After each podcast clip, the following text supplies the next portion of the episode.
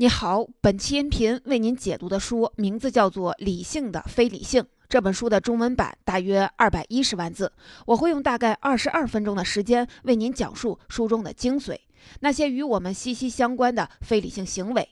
放眼全球，每一家成功的企业都会将巨大的精力和时间花在对人的研究上。过去我们都以为人的行为总是理性的，但事实却说明并非如此。其实我们的身上充满非理性的行为。比如某一天你在商场里发现了一款新上市的漂亮耳机，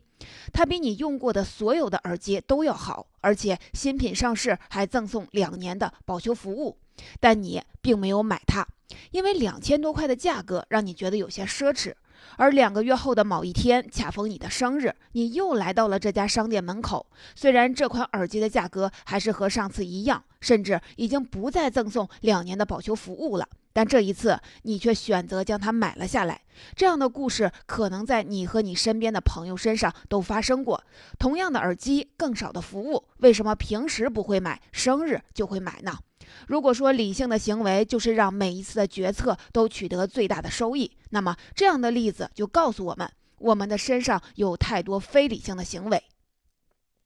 理性的非理性这本书就向你展示了人们身上的种种非理性行为。类似的研究已经不是第一天出现了。在人类的非理性行为领域，已经诞生了包括本书在内的数本畅销书籍。比如说，来自美国罗彻斯特大学的理查德·塞勒教授，也是因为在非理性行为研究领域的卓越贡献。而获得了2017年的诺贝尔经济学奖。本书就列举了生活中最常出现的一些非理性行为，并且一一剖析，揭示了人们在决策背后的那些深层影响因素。无论你是为了更好的帮助自己在生活中做出决策，还是为了帮助你的企业更好的了解用户，这本书都将让你有所新的收获。本书由清华大学营销学博士生导师郑玉煌和营销学院首席执行官苏丹联合著作。其中，郑玉煌教授曾经获得清华大学麻省理工学院国际工商管理硕士学位，以及清华大学的工学士和经济学士双学位，现任清华大学经济管理学院市场营销系博士生导师，还是知名互联网营销人李教授的在校导师。被业界誉为中国科学营销倡导者。介绍完了本书的基本情况和作者的基本情况，接下来我就从两个方面来为您讲述书中的内容。第一个方面，选择决策中的非理性行为；第二个方面，个人习惯中的非理性行为。首先来看看选择决策中的非理性行为。过去我们认为，当我们在买东西的时候，我们只是在纯粹的考虑一件商品的价值是否值得它。价钱，但事实真的如此吗？其实并不是。作者认为，如果想要让一件一千块钱的大衣更好的卖出去，最好的方法可能是在它旁边摆上一件质量较差的大衣，并标价一千五百块，这样大家就更容易购买那件一千块的大衣。虽然这件大衣的价值并没有变化，它的价格也没有变化。这就是神奇的对比效应，也就是说，人们在购物时往往并不能客观评估一件商品本身的性价比，而只是在不同的方案中选择了一个看起来不错的。虽然这些方案本身可能都不是最好的。传统的经济学观点认为，在一个稳定的市场中，新竞争者的加入只会降低原有产品的市场份额。但对比效应却显示，新的竞争者有时反而会让原有产品的市场份额提升。在一次实验中，研究人员要求参与者在以下两种订阅杂志的方式中进行选择：第一种是花五十九美元订阅全年的电子版杂志；第二种是花一百二十五美元订阅全年的电子版加印刷版本套餐。他们发现，有百分之六十八的参与者选择了五十九美元的电子版，有百分之三十二的参与者选择了一百二十五美元的电子版加印刷版的套餐。接下来，研究人员要求另一部分参与者的三种方式中进行选择：第一种还是五十九美元的全年电子版。第二种还是一百二十五美元的全年电子版加上印刷版套餐，而第三种是全年的印刷版，标价是一百二十五美元。对比二三两个选项，同样是一百二十五美元，但是第三个选项中却不提供电子版，因此可想而知，只要是理智的人都不会选择第三项。但是这就意味着这个选项存在没有起到作用吗？绝对不是。实验结果表明，这一次只有百分之十六的参与者选择了五十九美元的电子版，而选择第二项一百二十五美元电子版加印刷版套餐的参与者则多达了百分之八十四。虽然没有人选择第三种方式，但选择前两种方式的人数完全逆转了。这正是因为对比效应的影响。比起同样的价格的第三种选项，参与者们都会觉得第二种选项是更聪明的选择。因此，我们知道，想要促使更多的人选择某一个产品，也许最好的方式是增加一个看起来不那么好的对比选项。那么，增加对比是不是总能起到帮助的作用呢？这里就要说到评估模式了。什么意思呢？作者认为，评估模式分为单独评估和联合评估两种。在没有比较对象的单独评估模式下，人们关心的是评估对象本身是否好；而在有比较对象的联合评估模式下，人们关心的是评估对象是否比别的参考对象要好。我们来看一看相亲的例子。如果你是一位准备要去相亲的女士，希望给对方留下好的印象，那么你是否应该带上自己的闺蜜呢？这里我们暂且抛开性格、年龄、职业等因素，先从相貌这一个维度来进行讨论。我们知道，如果闺蜜比你漂亮，那你不应该带上她；如果你比闺蜜漂亮，那么你可以带上她。这两种情况都比较简单。但是还有两种比较复杂的评估情况，也就是你和闺蜜都很漂亮，或者你和闺蜜都不漂亮。这个时候，你是否应该带闺蜜去相亲呢？回到刚才说到的评估模式理论，如果你和闺蜜都长得很好看，就不应该带上闺蜜去相亲，因为如果带上闺蜜，对方就容易进入联合评估模式。认为虽然你长得很好看，但是你也并没有比别的女孩子漂亮，所以这个时候你需要让对方进入单独评估模式，就不应该带闺蜜去。而另一方面，如果你和闺蜜都长得不好看，那就应该带上闺蜜去陪你相亲，因为如果对方进入联合评估模式，就会觉得虽然你容貌一般，但你并没有比别的女孩子差，可以接受，这样就提高了对你的印象。听过上面的例子，可能你就会觉得，人之所以会产生非理性行为，主要是由于可比较的对象太少，因此容易受到外来因素的干扰。那么，当有尽可能多的选项摆在面前的时候，人们是否能做出理性的选择呢？研究人员做了这样一个实验，他们设定了五个选项。大致呢，类似于 A 是最好最贵的，B 是较好较贵的，C 是中等的，D 是较差较便宜的，E 是最差最便宜的。然后他们找来两组志愿者，第一组志愿者需要在 A、B、C 三个选项中选择。第二组志愿者需要在 B、C、D 三个选项中来选择，结果发现，第一组志愿者从 A、B、C 中选择 B 的概率要远高于第二组志愿者从 B、C、D 中选择 B 的概率，而第二组组志愿者从 B、C、D 中选择 C 的概率则要远高于第一组志愿者从 A、B、C 中选择 C 的概率。这说明了人们会偏向于从众多选项中选择折中的那一个，而不太喜欢选择相对极端的那个选项。这也就是所谓的折中效应。作者的一段亲身经历就可以用折中效应来解释。曾经有一次，作者去清华旁边的理发店剪头发。服务员很热情地上来迎接，并告诉他说，有三十八元的普通剪发和六十八元的总监剪发可供挑选。作者当时想了想，觉得六十八比三十八贵了不少，没必要让总监剪发，于是就选择了三十八元的普通剪发。后来又有一次，作者去另一家理发店剪头发，这家服务员告诉他说，有三十八元的普通剪发、六十八元的总监剪发、九十八元的高级总监剪发和一百二十八元。元的店长剪发，面对这四个选择，作者的心态就发生了变化。他知道九十八和一百二十八的选择没有必要，但是在考虑三十八和六十八两个选项时，他的想法不太一样了。一来，作者觉得选三十八的实在是不好意思；二来，作者也觉得自己不应该什么都买最便宜的，所以这一次他选择了六十八元的总监剪发。类似的例子十分多见。比如很多餐厅都会在菜单的首页放上两份很贵的菜品，比如价格一百三十八元的手抓羊排等等。这样做也许并不能真正的卖出多少羊排，但至少在顾客看到后面六十八元的糖醋排骨和二十四块的土豆丝时，更容易选择六十八元的糖醋排骨。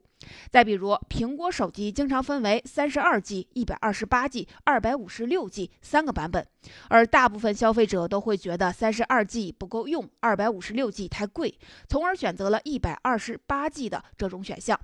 这些种种的现象都表明，遇到多个方案的时候，人们倾向于选择折中方案。以后如果我们要开一家餐厅呢，就可以设置一个价格很高的菜品，来让用户选择其他那些价格中等的菜品，以此来增加盈利。我们说完了折中方案对人们选择的影响，那么人们对价值的判断是否会受到第一印象的影响呢？研究人员让一组中学生用五秒的时间估算一道算术题的答案。题目是一乘二乘三乘四，直到乘以八，结果是多少呢？随后又找来了另一组中学生，同样是用五秒的时间来估算，不过题目变成了八乘七乘六乘五，直到乘以一。大家都知道，两道题的答案肯定是相同的。但是奇妙的事情在于，第一组学生估算的答案平均为五百一十二，而第二组学生估算的答案平均为两千二百五十。虽然这两组答案都离正确答案四万零三百二十差得太远了。但是两组答案之间的巨大差距，足以说明乘法数字的排序对于大家的估算已经产生了影响。由于第一组学生首先看到的是比较小的数字，因此他们对于结果的估算就会参考比较小的标准来进行；而第二组的学生首先看到的是比较大的数字，因此他们对于结果的估算就会参考比较大的标准来进行。这样的现象往往被称为锚定效应。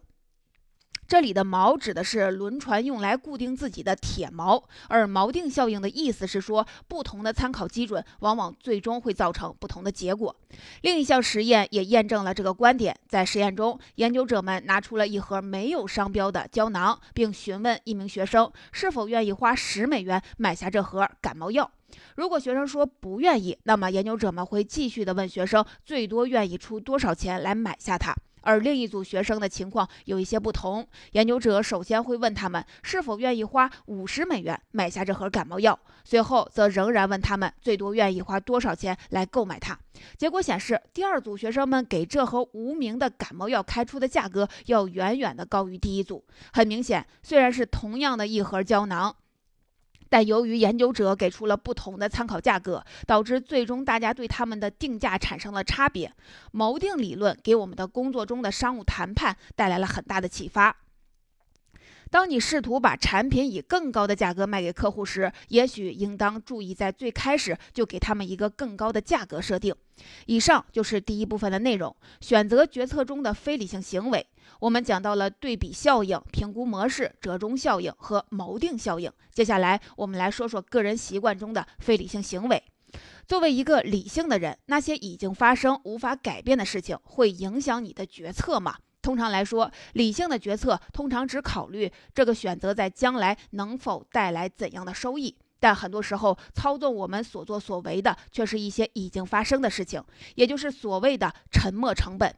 就像那些已经沉入海底而无法挽回的东西。设想一下，假如你手里有一张今晚在市中心体育馆的篮球比赛门票，是你很喜欢的那支 NBA 球队在中国举办的季前赛。而这张门票是你之前花八百块买来的。可不巧的是，今天全市下起了大暴雨，甚至让你想起了二零一二年北京那场导致七十七人遇难的暴雨。你意识到，在这样恶劣的天气下，地铁和公交很可能会停运。此时你该怎么办呢？是冒着大雨出门去看比赛，还是待在家里避雨，浪费掉这张八百块钱的门票呢？作者发现，在这样的情况下，大多数人都会觉得很为难，但最终还是会选择去看比赛。那么接下来考虑另一种情况，假设还是同样的时间、同样的球队，但你的这张门票是上个月公司发给你的奖励。那么面对这场让全城陷入瘫痪的大雨，你会选择冒雨去看比赛吗？还是留在家里避雨？事实上，在这种情况下，人们的选择就发生了变化，选择留在家里避雨的人数明显就增多了。其实，对于手握门票的你来说，无论这张门票是怎么来的，你在面对大雨时所面临的选择及可能带来的后果都不会变。可为什么那些自己花了钱买票的人更愿意去冒雨看球呢？这其中就正是沉没成本在作祟。花出去的那八百块钱虽然再也无法挽回，但它仍然让人觉得，如果不去看球，就浪费了这八百块，实在是可惜。这也就是为什么沉没成本可以像魔鬼一样，深深的影响着我们的决策。生活中还有很多沉没成本影响决策的例子，比如当你和朋友去餐厅吃饭，大鱼大肉过后，你已经很饱了，甚至有点撑，但桌上还剩下了不少菜。这时，你很可能顶着圆鼓鼓的肚子继续挑战最后的剩菜。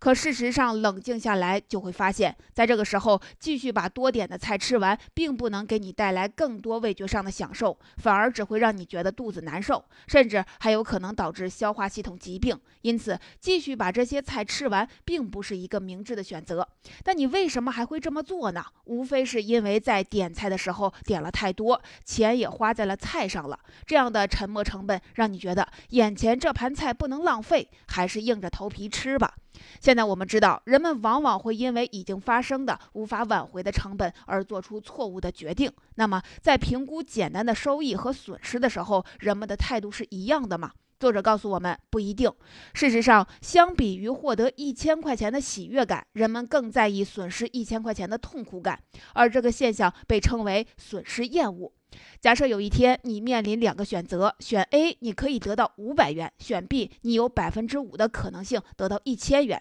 有百分之五的可能性什么都得不到。这个时候你会怎么选呢？经过研究发现，大多数人在遇到这个问题的时候会更倾向于选 A。人们会觉得选 A 的话肯定能得到五百块，但选 B 的话就有可能失去这到手的五百块。接下来考虑另一种情况，选 A 你会损失五百元，选 B 你有百分之五十的机会损失一千元，百分之五十的机会不会有任何的损失。此时你会怎么选呢？事实上，在这样的情况下，大多数人会倾向于选 B，因为他们觉得选 A 无论如何都会亏损五百元，而为了让自己有避免损失的可能，他们宁愿去冒一定的风险选择 B。综合来看，你就会发现，无论在哪一种情况下，A、B 两个选项的平均收益都是一样的。也就是说，假如你选一百次 A，再选一百次 B，你会发现你所得到的钱是差不多的。在经济学家和银行家眼中，这两个选项是一样的。但是，为什么在第一种情况下，更多的人愿意选 A，而第二种情况下，更多的人愿意选 B 呢？这就是因为人们总是更加厌恶损失。当选项更多的围绕着收益的时候，人们会尽可能的减少风险，选择最稳妥的收益方式；而当选项更多的围绕着损失的时候，人们会更多的去尝试冒险，以追求让自己免受损失的可能性。生活中的类似的例子也比比皆是。很多人在赌场里赢了钱之后，会更倾向于稳妥和保守的下注方式。这样虽然不会继续赢太多，但至少能让自己保住当前的胜利果实。而当这些人某天运气不佳，输了一些钱的时候，他们就开始进行更大胆和冒险的下注。虽然他们知道这样做的风险是很大的，可能会让他们蒙受更大的损失，但他仍然愿意去追求那份高额的回报，来让自己扭亏为盈。在很多时候，人们对损失的厌恶感都要超过对同等程度收益的喜喜愉悦感。所以，如果你想要在午后的街头去卖墨镜，就不要说这是最好的墨镜之类的话，而应该告诉人们，后面整条街都不会再有卖墨镜的人。赶紧在我这里买了吧！现在我们都知道了，人们对于收益和损失的看待方式是不同的。那么，对于同样的一笔钱，人们在不同情况下的态度会有不同吗？答案是肯定的。作者认为，同样是钱，但是人们会将它们分到不同的心理账户里去。心理账户的理论认为，人们不仅会对物品分门别类，对于金钱也会进行各自的归类区别对待。在头脑中为他们建立各种各样的账户，从而控制和管理自己的消费行为。这个过程能够直接的影响决策，但往往却是不被察觉的。回到我们在本书最初提到的那个案例，为什么同样是两千多块钱的一个耳机，你在平常的时候都会觉得贵，但是在生日的这天却不觉得贵了呢？难道是因为耳机变了吗？当然没有，甚至赠送的服务还变少了。那难道是因为那两千块钱的价值变了吗？当然也没有，两千块钱的购买力并不会在短时间内发生什么变化。那么究竟是什么原因？这就是神奇的心理账户理论在起作用。两千多块的耳机作为日常的开销，你是不舍得买；但是作为自己的生日礼物开销，你就能够接受了。同样是手头的闲钱。但你其实对日常开支会有一个账户规划，对生日开支也会有一个账户规划。比如作者过去在美国工作的时候，有一天刚好领到了四千多美元的工资，于是决定花两百美元去买一台车载的 GPS。但结果呢，在准备出发的时候，却发现自己爱车的后视镜被别的车给刮掉了。于是他首先到车。把车开到了 4S 店进行维修，后来师傅检查并处理完成后，总共费用花掉了两百美元左右。而这个时候，作者就决定今天就不买 GPS 了。这其中的原因，并不是作者发现一台 GPS 不值两百美元了，也不是资金不够了。毕竟四千块的工资扣掉两百块的修车费，还是绰绰有余的。这其中最直接的原因就在于，作者把购买 GPS 和修后视镜都划分在汽车消费这一个账户里，而这。个账户的总金额大概就是两百美元左右，因此当修后视镜把这笔钱花完之后，作者就不会再去考虑买 GPS 了。而另一方面，如果说之前花的那两百美元不是为了修车，而是去交水电费的话，作者就不会把这笔钱算在汽车消费的账户里，就很有可能继续购买 GPS 导航了。要是说个咱们身边的例子，其实中国的双十一也是证明心理账户效应的活生生的例子。最早的时候，人们参加双十一的血拼，多半是因为这一天购物是很便宜。而现在，越来越多的人已经发现，双十一的很多商品单价并没有比平时便宜多少，可是人们反而却在双十一这天花掉越来越多的钱。这就是因为如今人们已经把双十一当做一个满足自己的节日，那些平时不太舍得花的钱，在这一天都会被人以另一种态度来对待。以上就是我们讲的第二部分内容：个人习惯中的非理性行为。我们讲到了沉没成本、损失厌恶和心理账户。讲到这里，这本书的主要内容就聊得差不多了。我们来回顾一下。第一方面，我们讲了选择决策中的非理性行为，知道了在一个有明显劣势的选项对比时，人们更容易做出选择；知道了人有联合评估和单独评估两种评估模式。同时，折中效应告诉我们，人们面临多个选择时，总是愿意选择折中的那一个。也知道了不同的参照物会产生不同的锚定，导致不同的结果。第二个方面，我们讲了个人习惯中的非理性行为，我们发现很多不可挽回的沉没成本仍然。在左右我们的决策，也知道了人们往往更在意规避损失，同时还明白了我们对同样的金钱有着不同的心理账户，在不同的账户下会有不同的花钱方式。